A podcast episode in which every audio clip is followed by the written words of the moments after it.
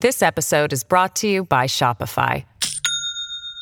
Do you have a point of sale system you can trust, or is it a real POS? You need Shopify for retail. From accepting payments to managing inventory, Shopify POS has everything you need to sell in person. Go to shopify.com/system all lowercase to take your retail business to the next level today. That's shopify.com/system.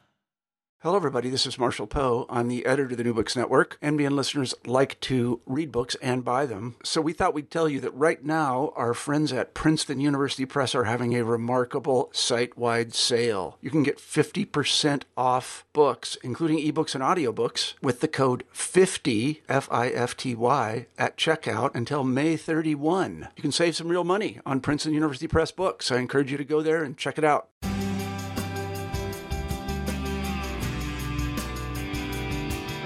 Welcome to New Books in Sociology, a channel on the New Books Network. I'm Sarah Patterson, and today I'm speaking with Forrest Stuart about his new book, Ballad of the Bullet Gangs, Drill Music, and the Power of Online Infamy. Welcome to the show. Thanks. Thanks, Sarah. This is fantastic. Can you start us off by telling us a little bit about you? Yeah, of course. Um, I am an associate professor of sociology at Stanford University. I'm also the director of the Stanford Ethnography Lab. And I guess broadly speaking, my research, um, I study the causes and consequences of urban poverty and violence. So my first book is about how hyper policing and, and criminalization shapes everyday life for residents in poor communities. And then this book um, kind of shifts that lens a little bit and asks how social media platforms are impacting daily life in urban poverty. Well, welcome to the show. So, you start the book off by talking about Joseph Coleman. Can you give us some background information on him and how he was important for the birth of this book?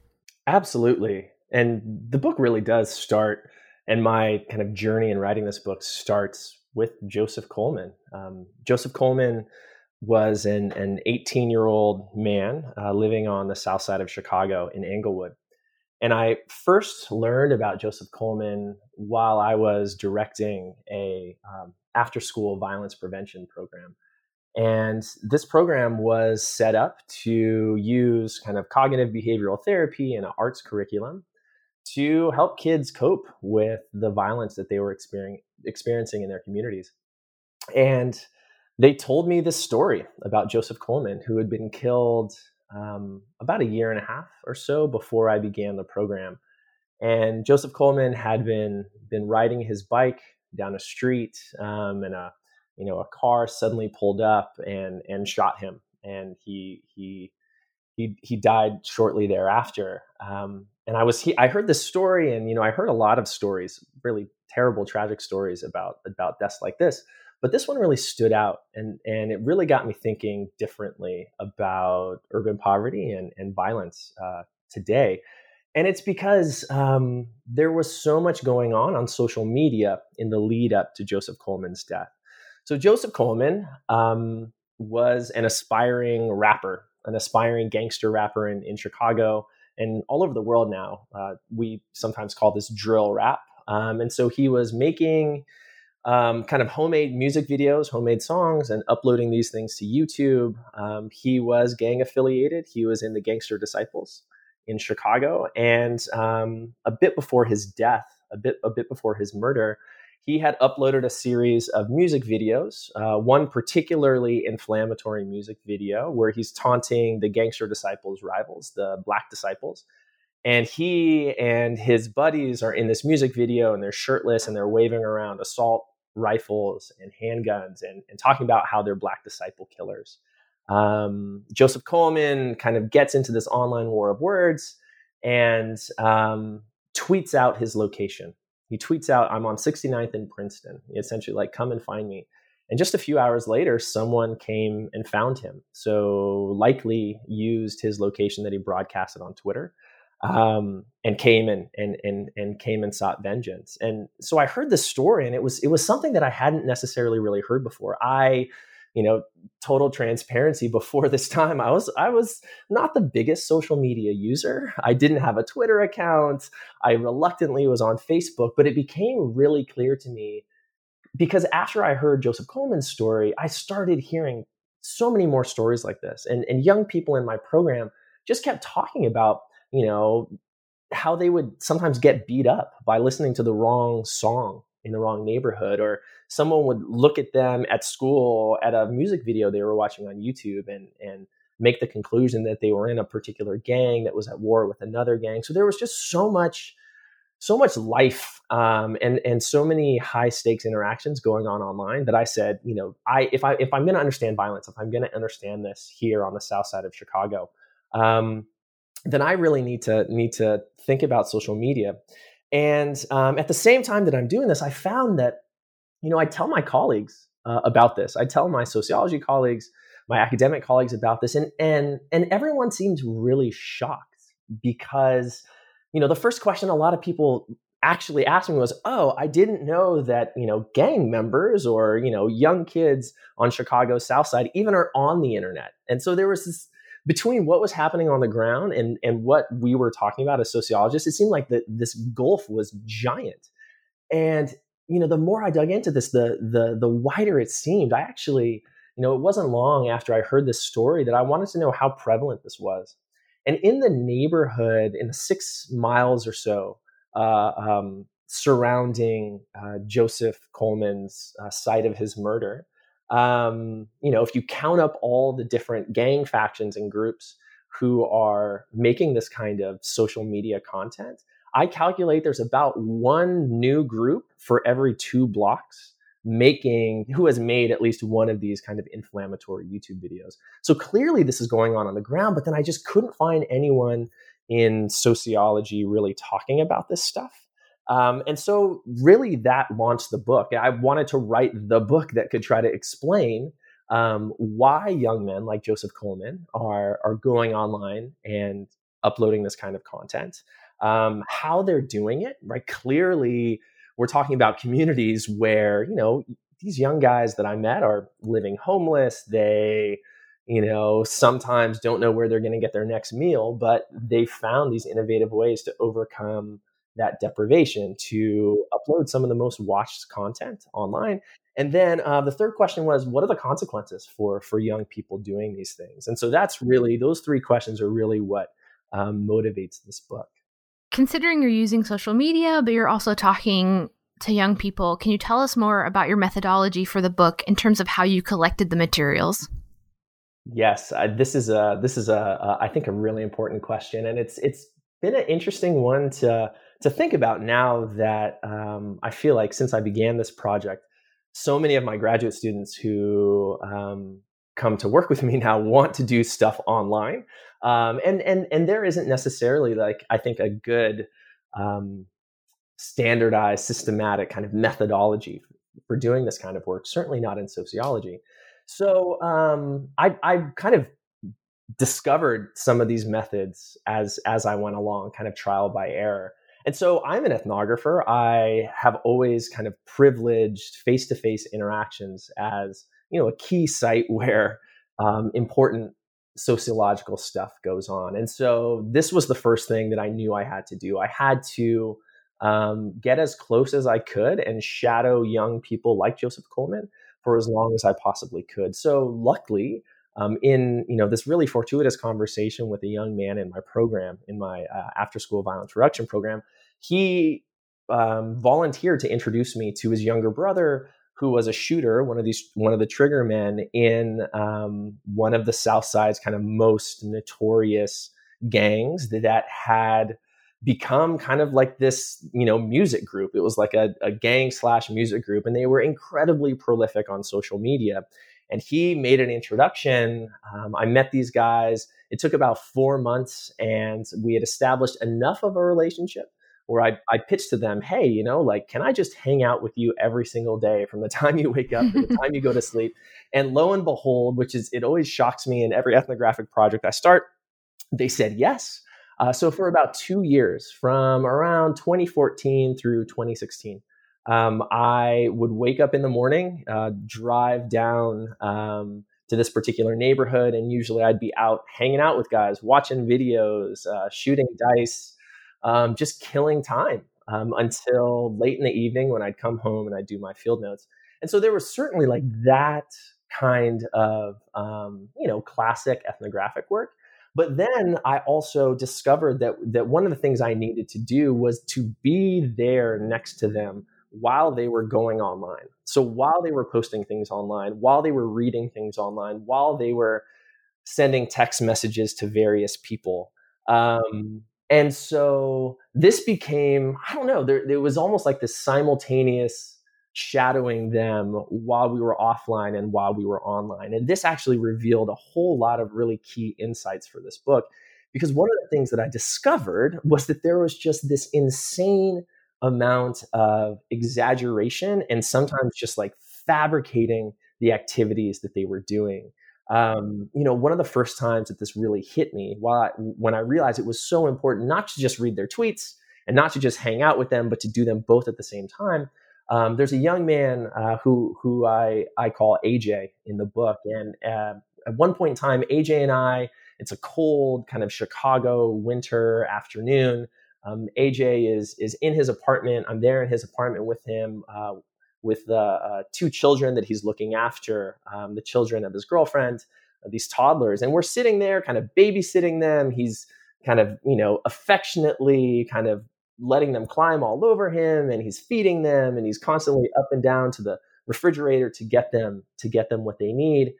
And I'm watching on the couches at the same exact time he posts on Twitter this like menacing photo of him and his buddies standing out on a corner, kind of daring their rivals to like come and try a drive by. And he's, you know, at the same time that offline, he's doing like these sweet, fatherly, loving things. Online, for anyone who's not sitting there next to him in his living room, online, you would imagine that he's like right now posted out on the block, um, gang banging, right? Um, and so I realized, you know, this is this is a really key place where ethnographers and sociologists and social scientists more generally can make some inroads when we're doing work on how people interface with uh, digital technology and interface with social media um, is to do this kind of simultaneous simultaneous field work so I did that. Um, you know, I over the over the course of the two years, there were lots of, of moments for me to do this. Um, I, I end up becoming like the kind of go-to mode of transportation for young men in the yeah i thought that was interesting. Yeah yeah. this actually you know at first i'm, I'm a huge fan of carol stack um, her, her classic book all our kin and she has she has this passage in there where she talks about how um, you know people started relying on her for her car and she ended up like putting her car away and almost like pretending like she didn't have a car because she thought it was going to like undermine her her access if people became too reliant on her and what I found was the exact opposite that these were young men who had no way of, say, like getting to court or no way of, of, of, being able to get across town, right? Because they had to crisscross all kinds of gang territory. But like these car rides that I was able to provide ended up being like these, you know, sometimes like four hour long interviews where we would just get deep into all kinds of topics. And, and the fact that I was willing to spend, you know, four hours driving these guys around from the courtroom, from the courthouse to you know, mom's house to a funeral, right? Like all on the same day, built a ton of trust. And it, and it gave me this opportunity to say, hey, last night I saw this on Facebook. I saw you post this picture. Like, let's, can we spend an hour and just like, can you walk me through the, the events and interactions that led up to this? And then can you walk me through the couple of days after this? Like, how did this kind of spill out from online into the streets? Um, and and and since I've been doing this, I think that this is a, a kind of approach and methodology that I think um, ethnographers going forward uh, are are will do well to embrace.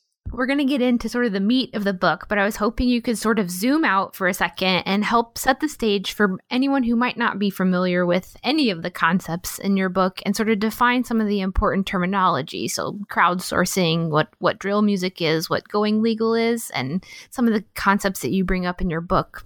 This is a good good opportunity to zoom out and, and ask like what what is this book trying to do out there? Um, i think one of the one of the big things i'm trying to do well one i mentioned this previously is just try to offer you know one of the first though not the first one of the first um, kind of systematic treatments of what the digital economy looks like in impoverished neighborhoods. We we we've kind of missed this. I, I feel like we're talking about Uber or we're talking about WeWork or we're we're, we're often focusing on the social media lives of, of middle class and, and privileged folks. And so certainly just kind of like base level, I wanted to do that. And in the process, what one of the things that I wanted to do was to get us to think differently about the ways that technology creates and reproduces inequality. Um, and I think the dominant way that we tend to think about the relationship between um, inequality and technology is through this notion of the digital divide.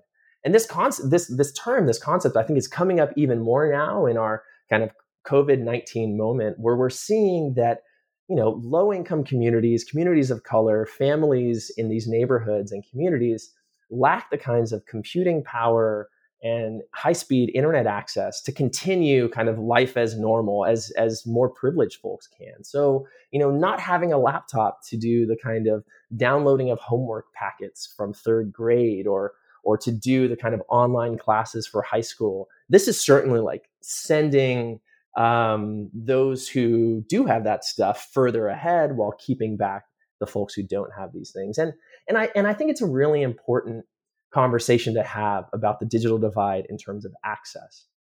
But the more I spent time with young people making social media content, the more I realized that this this this focus on access was really missing something important.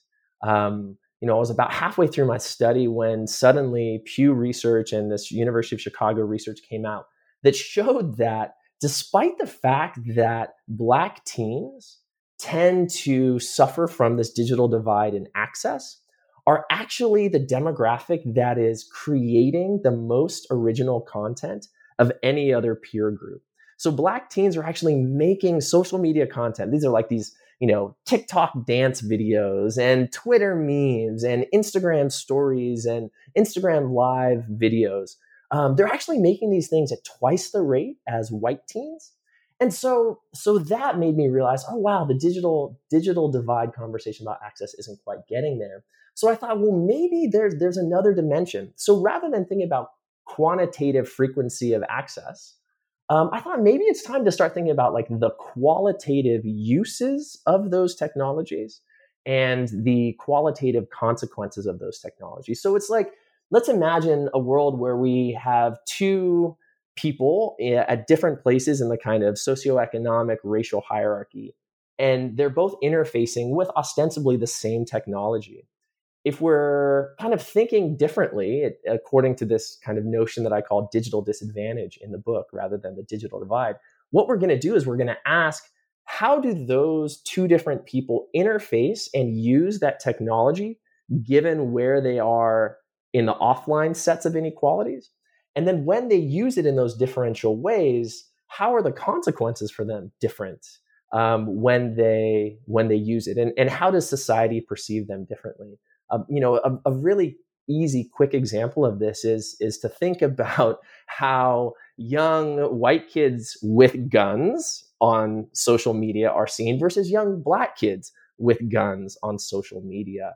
Um, you know, you know, young people in my field work were getting you know, snatched up by cops and getting, you know, cases put on them and guns put on them by prosecutors based on guns or even talk of guns or hands in the shape of guns on their social media. But everywhere I look on the news, I see applause for, you know, young white kids with their hunting rifles, you know, talking about the, you know, the, the right to bear arms. And they become like kind of gun rights symbols and and so I think that this is a that's a really neat, tragic, uh, but I think easy way to understand how I'm trying to think differently about the connection between technology and inequality. That you know the technological uses like the pictures that somebody puts up on facebook are read through racialized lenses are read through class lenses so i'm trying to trying to get us to think differently about inequality and i'm doing it through this case study of um, how young men, predominantly, are creating social media content. And the social media content that I'm focusing on is drill music. Um, drill. Um, this is a Chicago. This is a Chicago um, term and invention. And drill music is essentially what gangster rap looks like in the digital age. Um, so this is like if if NWA, you know, from the 90s and 80s had a Facebook account, YouTube YouTube page, uh, Twitter account, Instagram account, what we can imagine is like they wouldn't have to wait for a record label to set up studio time and record them and market them and you know do all the things and all the gatekeepers get involved. Drill is like this direct to consumer diy lo-fi homemade gangster rap um, that young men are able to make from their bedrooms and rather than a song or music video taking months to get to a consumer sometimes it's a matter of, of days sometimes it's a matter of minutes and because of that, there's a kind of immediacy to drill rap. Um, there's an immediacy in a kind of aesthetic, sonic sense. So, um, you know, things are things are a little bit more. They sound homemade, uh, and there's an immediacy in the kind of uh, content. So, the drive-by shooting that happened this morning um, can make its way into song lyrics, um, can make its way into a music video that's up on the internet by this afternoon. Um, so drill becomes um, loaded with all kinds of new social significance precisely because it be, it becomes this kind of way of communicating between different groups in the city. So you know rivalries are often um, articulated between two neighborhoods. Yes they're doing things offline of course they're always doing things offline but there's also like this constant chatter back and forth like someone sneaking into somebody else's gang territory filming a music video in front of their housing projects, um, you know, escaping out, using this music video, putting it up, and it's it's this message that you know, like my rivals are are so weak or so careless that they didn't see me slip in, and and I've recorded this music video, and so of course that then demands some kind of response. So it's it's I would say it's far more immediate and communicative um, in that way.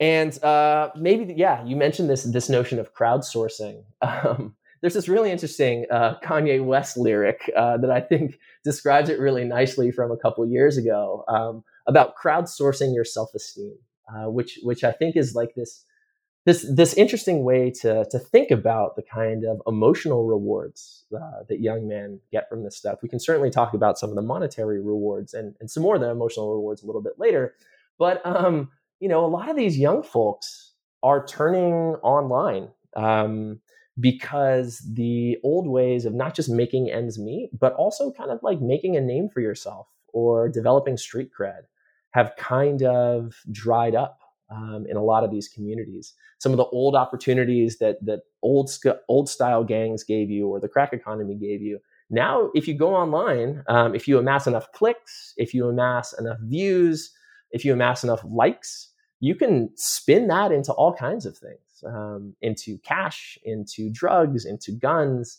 uh, but particularly in recognition and dignity and a name and street cred. Um, so, yeah, so I think, you know, there's a whole lot of kind of crowdsourcing of dignity and respect going on online that, that certainly couldn't go on, I would say, you know, a decade ago, half a decade ago.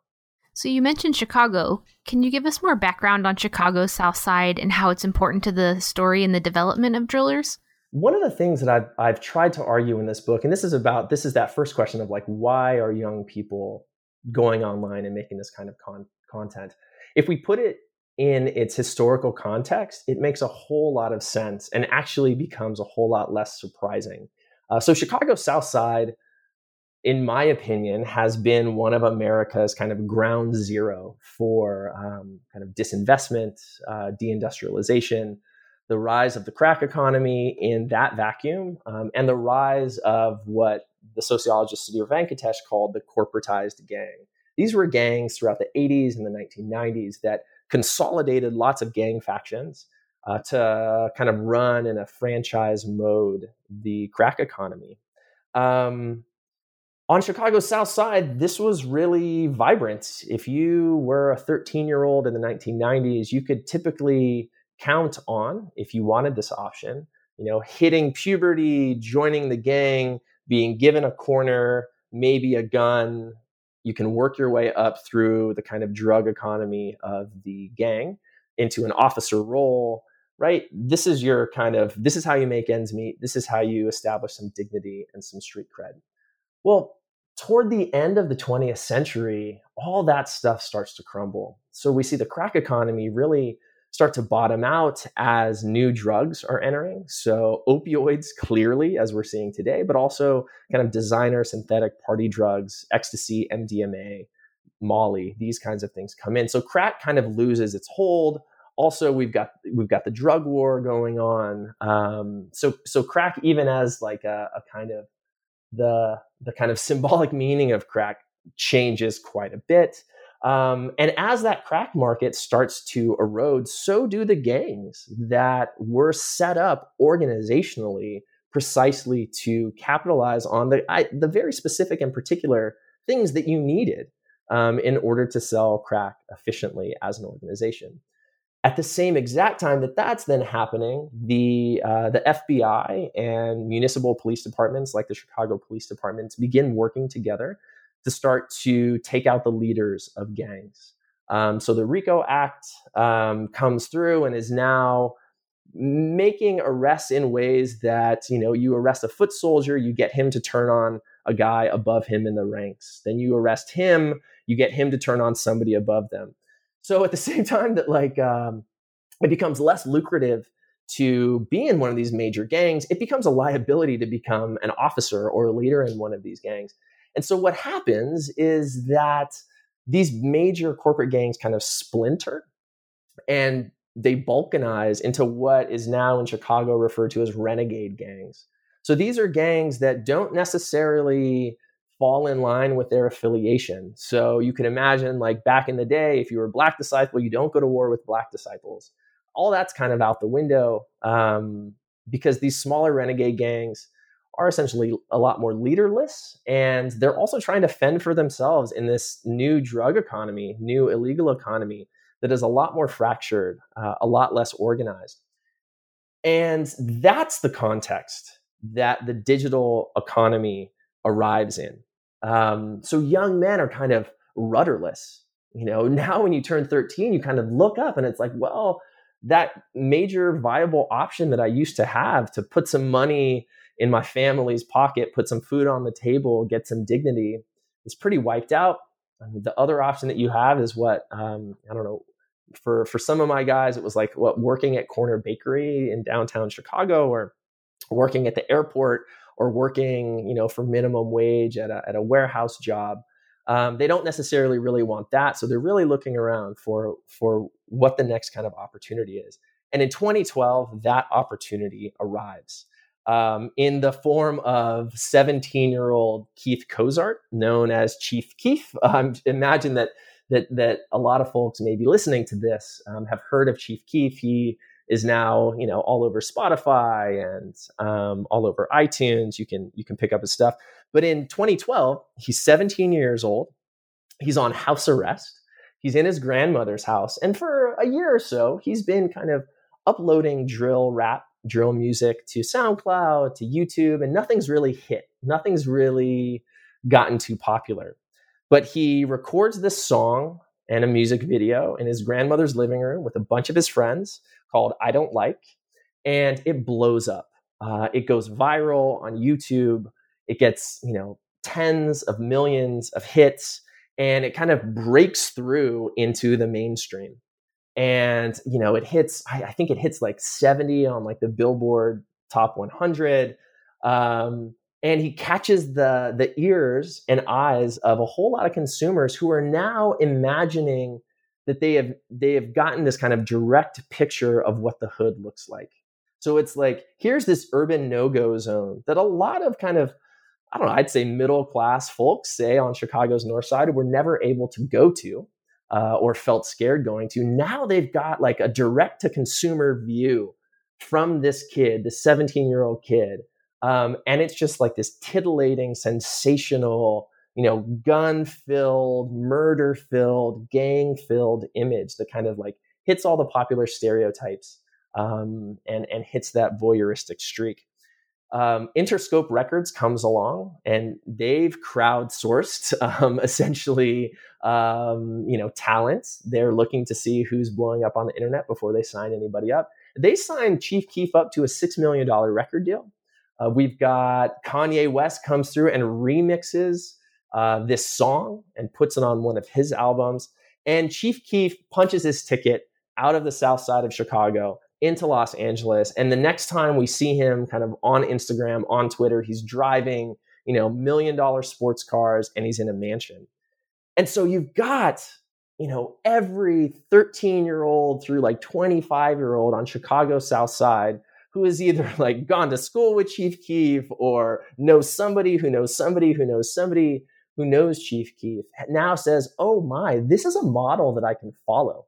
And the model is be as ruthless and tap into as much of the kind of urban predator stereotype that's been holding this community down for so long. Tap into that and commodify it. If people want to stigmatize us as being somehow willfully criminal young people, well, then let's let's sell it to them. Like we should be able to profit from this stuff. Um, and so this becomes the kind of new model uh, for for upward mobility. It's it's turned to the influencer economy and present yourself as as violent as you can possibly present yourself. This episode is brought to you by Shopify. Do you have a point of sale system you can trust, or is it a real POS? You need Shopify for retail. From accepting payments to managing inventory, Shopify POS has everything you need to sell in person. Go to shopify.com slash system, all lowercase to take your retail business to the next level today. That's shopify.com slash system. To follow up on that a little bit, I mean, how are the young men using social media? And I mean, you mentioned it a little bit. Who is their audience? Who are they trying to speak to? These are great questions. Um, I, I, I, devote a, I devote a couple of chapters in the book to this. So, so I'll, I'll tackle the first one first in terms of how, how, how precisely are they doing this. So there's there's kind of a two stage process, and I'll, I'll just stick to the to the first stage for now. There's a two stage process, and it's all about authenticating yourself as a violent super predator online. And what you do is you record your drill music video you put that up on YouTube. That's step one. And step two is use all the rest of the platforms available to you Twitter, Instagram, Snapchat, Facebook to then uh, validate all of those claims that you've made in your music. So if in your song you're saying, you know, I've got an AK 47, I'm shooting at my rivals, or I make so much money, um, you then try to produce as much evidence for those claims as you can on social media. And so just kind of sticking with the with the with the music generation stuff. These folks, like, yes, it's a it's a it's a pretty titillating and sensational image that they're that they're creating. But there's a whole lot of titillating and sensational images out there on the internet. And there's just so much noise and so much content on the internet. These guys face a problem that all content creators face, which is how do I break through the noise? How do I get people to watch my video instead of that cat video or instead of you know some somebody doing a cover of like Rihanna on their piano at home like how do, how do I do this? And one of the things I found and it's and it's one of the reasons why I want us to think differently about the digital divide is that the, many of these young people have become incredibly savvy at manipulating the search algorithms that direct eyes and ears online. So so all of our social media platforms um, heavily rely on algorithms right? So these are, we can think of these as just programs that get to know the kinds of things we're watching, that we're liking, that we're scrolling and clicking on. And as we spend more time on these platforms, this algorithm, this program learns more and more and more the kinds of things that we like, the kinds of things we're likely to want to watch. And it delivers those things because the more screen time these platforms can produce, the more ads I'm going to watch, the more clicks I, you know, more videos I watch, the more banner ads I can watch, the more banner ads I watch, uh, the more money they can make on advertising. So these young men have realized um, there's got to be some way that I can beat this algorithm. Like, how do I get someone who's watching maybe a Chief Keef video to, to watch my video. And they learned just kind of through trial and error that at the time, uh, in this case, YouTube's algorithm, what it would do was essentially scrape song titles, um, video titles. And it would, if you were, say, watching a video with Chief Keef uh, in the title, um, so it's like Chief Keef, his song, I Don't Like, it would look for other videos that have the term Chief Keef in it. And after it finds those, it compares those videos to other videos that you've watched as a, as a viewer. So these young guys realized, oh, there's a couple ways that I can get that to redirect you to me. One way, um, and it's the hard way, is I can get Chief Keef to do a music video with me. Um, and that way it says Chief Keef and Forrest and the song title. So every time somebody's watching a Chief Keef video, our little video will pop up on the right side of the YouTube interface under suggested videos. And the way YouTube works, as soon as that first Chief Keef video is done playing, it'll automatically play the video that Chief Keef and I have made. Um, but now this is hard, right? Like Chief Keef doesn't just want to do a video with anybody. So um, there's this kind of economy that's popped up called the feature economy, where I can pay that person a certain amount of money to do a song with me so that we can share a title in YouTube. So the young men um, in this group that I was hanging out with, uh, I refer to them as the Corner Boys or CBE, Corner Boys Entertainment. Um, they would charge about $600 to other groups, less popular groups, to do a feature with them. And so this would entail, you know, about 30 seconds of rapping. Uh, they'd put that they they they'd put that into the song, and then even more money if you wanted them to appear in your video with you. So these young men were making pretty good money because everyone's trying to like juke and manipulate the YouTube algorithm. So that's the first way that you can trick the YouTube algorithm. The second way, um, it's the easier way, but it's also the more dangerous way, is to do a diss track, a diss song, like a disrespect song. And that would be, instead of it being Forrest and Chief Keef and the title to our song, it would be Forrest, the title of my song, and then I put in parentheses Chief Keef diss. And essentially, I'm going to spend that song trashing Chief Keef or trashing whoever it is the the thing is that like YouTube doesn't recognize whether it's like a friendly song with Chief Keef or an antagonistic song with Chief Keef. For these young guys, all that really matters is that I can penetrate kind of Chief Keef's content stream and that the algorithm will kind of redirect and come toward me.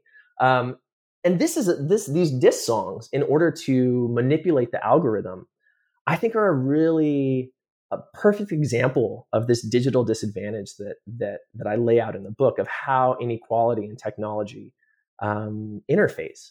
So you can imagine if you have money, there's whole firms out there called search engine optimization that will that have strategies, or I can go straight to YouTube and and for a hefty fee, I can pay them money to sponsor my content to put it in front of people. So if I have enough money, I don't have to resort to these kinds of strategies. Um, but these kids don't have the resources, the monetary resources. So they've invented their own. They've invented diss tracks as a way to manipulate that algorithm. Um, so, so that's kind of like in, in terms of the music, in terms of the music videos, that's one of the main ways they're making it. Um, that they're they're putting this stuff online, um, and it's it's reaching a lot of viewers. You know, the the the Corner Boys, you know, had had multiple music videos that had you know millions of views. And I actually spent a lot of time with these young men. Um, they're actually really pretty savvy at data analytics, which is another reason why, like, I again think that like this digital divide way of thinking about them doesn't quite get it. You know, we'd sit for hours looking at the analytics pages on the backside of their YouTube channels, um, and they would be able to like look at graphs and look at kind of temporal patterns and see, you know, I did this diss track at this time and now, you know, my viewership went up or I posted this thing on Instagram and uh, my viewership went up. But they're also looking at um, where these views are coming from. And, you know, one of the really interesting things is that a large portion of the views are actually coming from places far away from Chicago far away from Illinois. Um, you know, California, Texas, New York. a, a, a whole hefty portion of views are coming from there. The UK, a ton of views are coming from there. Australia, Canada. And what this um, showed to me and, and what they often showed to me and like the records of, of messages that people were sending to them that these were you know these were like middle class uh, white non-black viewers. And they would they would often the corner boys would often um, kind of remind me that like they were engaging in intentional strategies to deliver to these people what they wanted. And and for them what they wanted was to kind of slum it um, I, I, I use this term you know digital slumming in the book to kind of capitalize on the fact that you know these audiences have been trying to penetrate black urban spaces for a long time all throughout the 20th century. We had you know uh, white folk from the north side coming to the south side to go to cabarets to like dance with you know young black men. And so now what we're seeing is those same audiences um, are now kind of doing that slumming um, getting these kinds of transgressive experiences um, online by watching youtube videos and in, in some cases um, they are uh, I, I kind of equate this to kind of like the amazoning of slumming um, they are paying these young men um, pretty hefty sums to hang out with them. So in the book, I actually spend a lot of time talking about a trip that a young man named Junior from the Corner Boys and I took. Uh, we flew from Chicago yeah, to, to, Beverly Hills. Yeah, right. that was so fascinating. there's this there's this guy who is fascinated with Chicago drill music and fascinated with gang violence. A, a, a white 20 something named Chad Campbell, as I call him in the book, um, living in Beverly Hills. And he's, he's become so obsessed that he's reached out to a bunch of these different young men and gangs making drill music. And he gave Junior um, an $800 deposit and bought him a ticket to come and hang out with him for about a week or two in Beverly Hills and teach him how to roll a blunt, how to hold a gun, and maybe, maybe if he's lucky enough, for Junior to do a feature in one of these guys' YouTube videos. This guy was trying to become an influencer on Instagram and, and really wanted to become like a, a West Coast version of like a Chicago drill rapper. And so he was hoping to be tutored in this. Um, so I spent a lot of time with this. He ends up paying Junior about $3,000. Um, you know, and it's all about like him kind of adding this new spice and danger to his life. This this kind of middle class ennui that this guy is experiencing. He brings in this young black man, gang affiliated man from Chicago to, to kind of boost that. Um, another set of kind of unexpected consumers that I ran into, audience members that I ran into, were um, predominantly white women, middle class, wealthier white women who had met these young men online, you know, via Snapchat or like Instagram, via like uh, direct messages on Instagram. They would strike up, you know, kind of a phone sex relationship uh, via FaceTime. Eventually, you know, these women would come into Chicago, spend about a weekend, um, kind of hanging out with these young men, sleeping with these young men, often paying them, you know, buying them outfits or kind of spoiling them in, in kind of uh, luxury hotel rooms.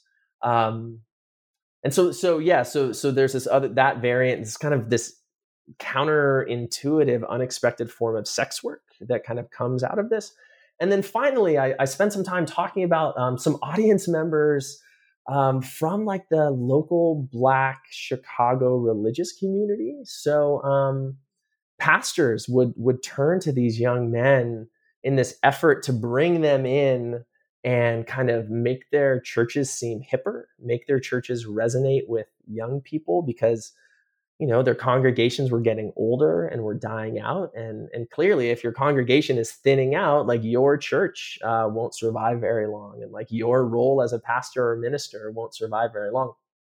So it turned out that like these young men beyond kind of giving online audiences uh, this kind of voyeuristic look inside the ghetto we're also performing a whole set of other functions for this kind of really varied set of audiences that all wanted something out of a relationship with like an authentic, what they saw as like an authentic, real, stereotypical kind of ghetto dweller.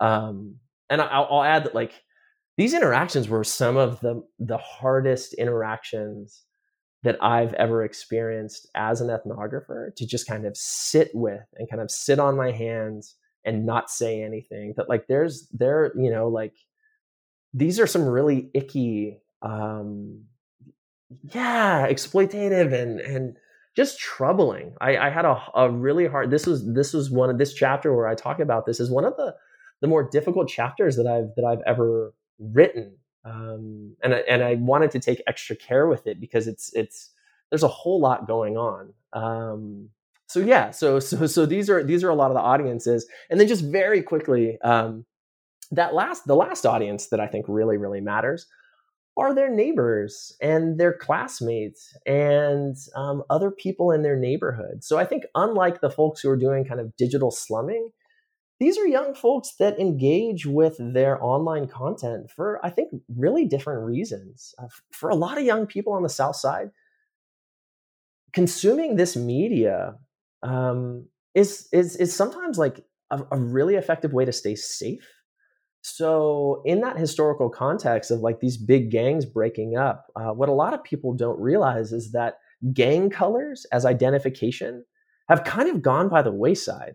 So, back in the day, you could walk maybe through a neighborhood and you're like, oh, that guy's wearing yellow. You know, I know that he's, I don't know, maybe a Latin king. That guy's wearing red. He's a, a Black P. Stone. That guy's wearing this color. Or, I see certain insign like certain logos or I see certain graffiti that has like a pitchfork on it. And so I know I'm in, you know, so and so's turf. Um, when the gangs broke up, all of that kind of faded. So now, like, it's mostly like folks are wearing black. Uh, graffiti is not, you know, um, as prominently kind of marking territory as it used to. The kinds of logos and brands that people would wear aren't necessarily good indicators of like whose turf you're in. Um, so what do you do? Well, young people have realized that the more they watch drill music videos on YouTube, the more drill rappers and their shooters and and fellow gang members they follow on Twitter and Instagram, the better they can keep like a real-time running catalog of who's in every gang, where their gang territory begins and ends, who they're at war with, who their shooters are. I mean, the fact that guys are rapping about who got locked up this morning on a gun charge means that as a young kid who has to walk through your gang territory on the way to school, I now know because I knew where that guy lived because I watched him post about it on Instagram. I now know that I can walk down that street and there is a lower likelihood of that particular guy or his friends accosting me or assaulting me. Um, so so kids are are consuming this stuff in large part to to to stay safe, to to navigate through this patchwork of, of gang territory, and it creates like this really wild, counterintuitive process where, in order to avoid these guys who are trying to make a name for themselves for by like I don't know documenting themselves robbing someone in order to avoid those guys you go and you watch this video but that's precisely what he wants, right? He wants clicks and views um, and followers. But now you're following him on all his social media. Now it's like a boost of like, oh, the things I'm doing online are leading more people to follow me. Um, and so then his extreme behavior steps up to try and convey that authenticity. And so you're actually then more likely to need to rely on kind of lurking on his social media profile. So it's this it's this it's this spiral that I discovered um, where it's almost like the more people need this stuff to stay safe, the I, I would say like the the less safe the whole process kind of makes them. But I just wanted to ask. I mean, you brought up authenticity, so can you speak more about authenticity and micro celebrity, but also how sometimes that content plays a contradictory role for them?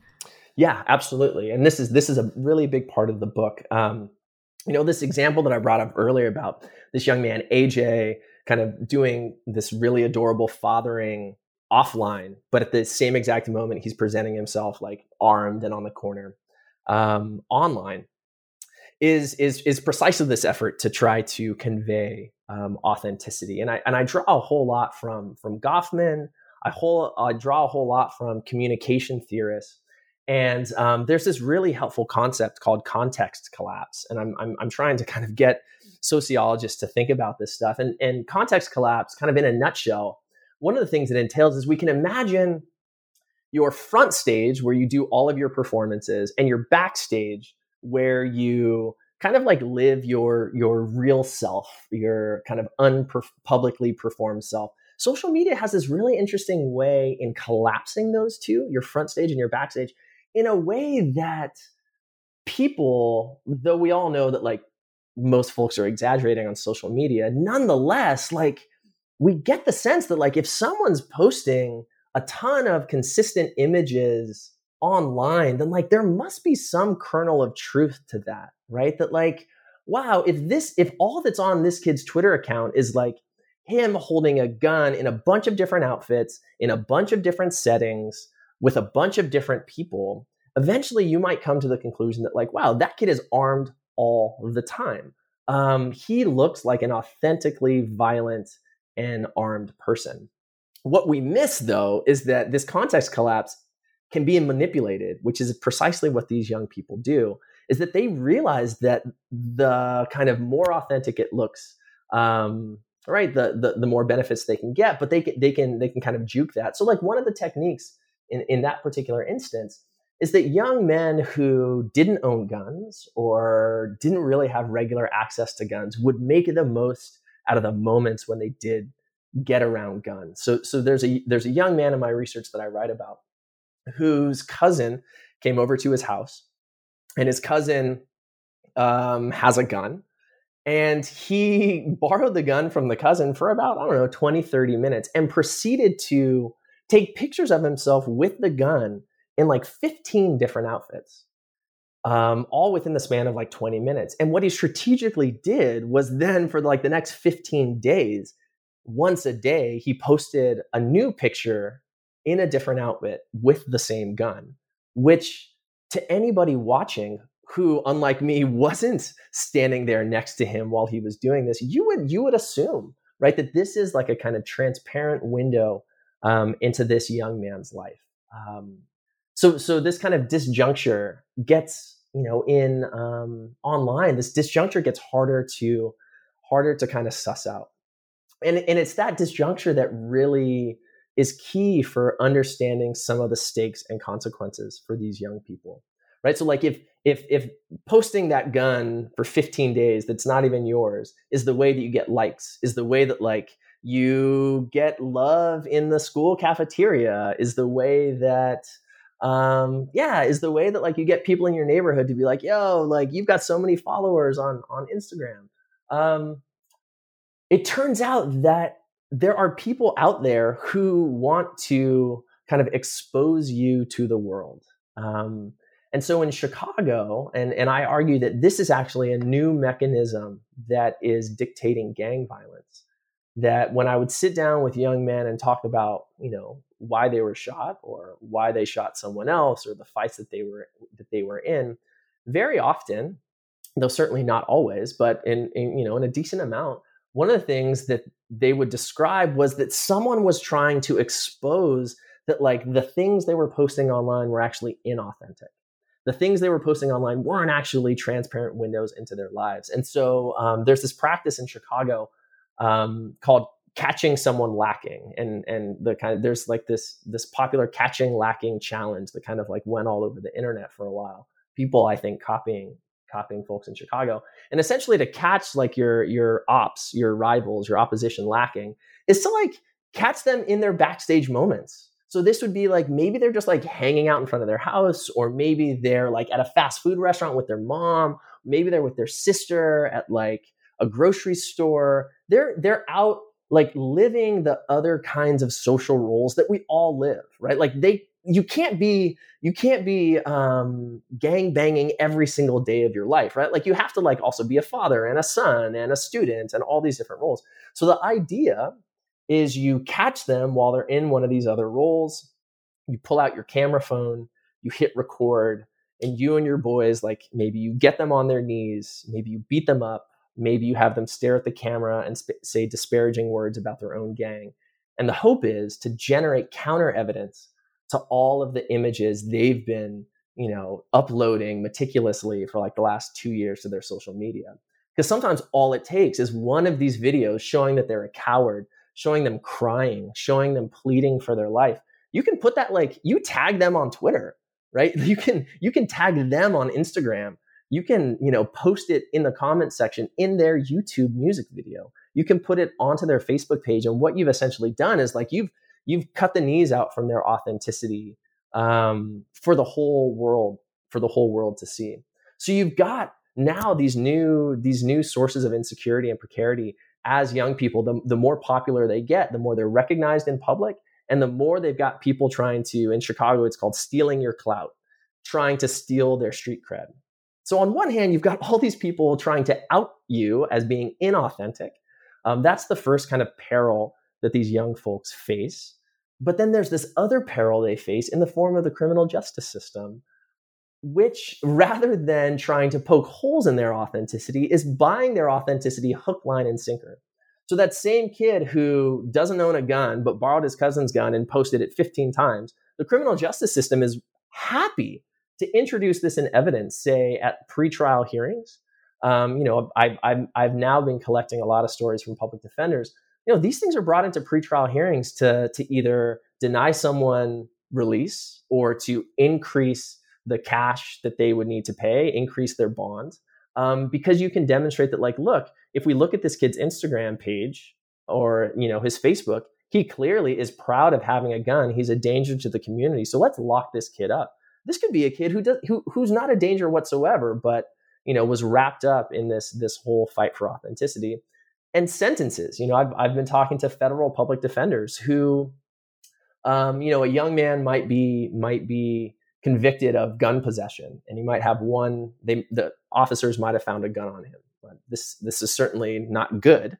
Um, I don't want young men carrying guns around, but um, you know, they found one gun on him. But on Instagram, it looks as though he's been in possession of two other guns. There's a federal sentencing guideline increase if you are in possession of three guns. So suddenly, he's not just sentenced for that one gun that they found on him, he's now also sentenced for those two guns that prosecutors and detectives found on his Instagram. Um, so then there's so for the criminal justice system, what what I argue is happening is that prosecutorial power is going way up, um, and young people are essentially being locked up, uh, put behind bars for admittedly dumb and um, not very well thought out ways that they're just trying to make a name for themselves online. So you close the book with some takeaways. What would you like our listeners today to take away? Wow, yeah. So a lot of takeaways. I think as as a sociologist, of course, you know, I make this I make this um make this statement that we need to we need to really um you know, anytime we're talking about uh kind of young men, gang members online, the fights that happen online. Like we really need to to hold very strongly at the forefront of our mind that like these are reactions um, to folks who are economically marginalized and symbolically just demonized completely. Um, that that you know if we want to reverse some of these trends that I've been pointing out, then we need to really reinvest in a major way um, in in offline opportunities and structural structural improvements. Um, so that that's certainly like the kind of sociologist take. I think if there's a if there's a big policy take away from this, um, it's that like and and and it's one way I try to portray these guys um, in the book is that you know what would happen if like rather than seeing these young men as like these hardened gang affiliated young men like what if we saw them as like some of the premier artists um, and creatives in the digital age. Yeah, like if you think about like they're manipulating algorithms, they're like masters of viral content. They're winning the internet with like no resources, with like no economic resources. These guys are winning the internet. Um, and it just makes me realize that like, you know what, we could we could use some folks that are savvy like this. Um, you know, right now in this current COVID-19 moment, like how amazing would it have been at the beginning of this pandemic if our public health messaging system had found some way to enlist young men like the young men in my book um, to create the kinds of messaging that is not subject to misinformation or disinformation um, that can penetrate the communities that need it the most.